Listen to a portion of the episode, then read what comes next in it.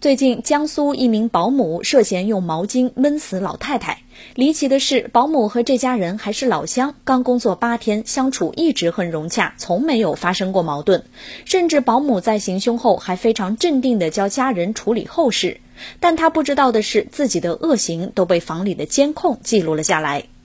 受害人是一名八十三岁的老太太，患有糖尿病，行动不太方便。五月二日晚上，小儿子去房里看了老太太，说了会话就走了。半小时后，保姆突然让他来。这时，老太太的呼吸已经比较重了，儿子还以为是母亲睡着了。当晚十一点多，保姆再次打来电话，说老太太不行了。直到此时，小儿子都没有怀疑，只是对于母亲的突然离世感到难过和不知所措，于是就打电话通知了其他兄弟姐妹。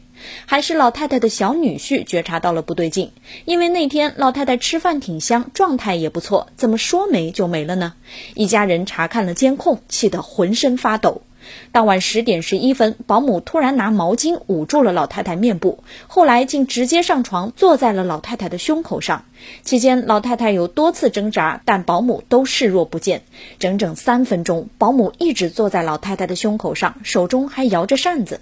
直到半个多小时后，保姆多次确认老太太没有生还可能后，才打电话通知家属。老太太的儿子回忆，保姆行凶后丝毫没有慌张，冷静地指挥家人处理后事，还要了点礼钱，说是风俗。事发至今，一家人始终搞不明白保姆行凶的动机。目前，行凶保姆已经被警方控制，案件还在进一步侦查中。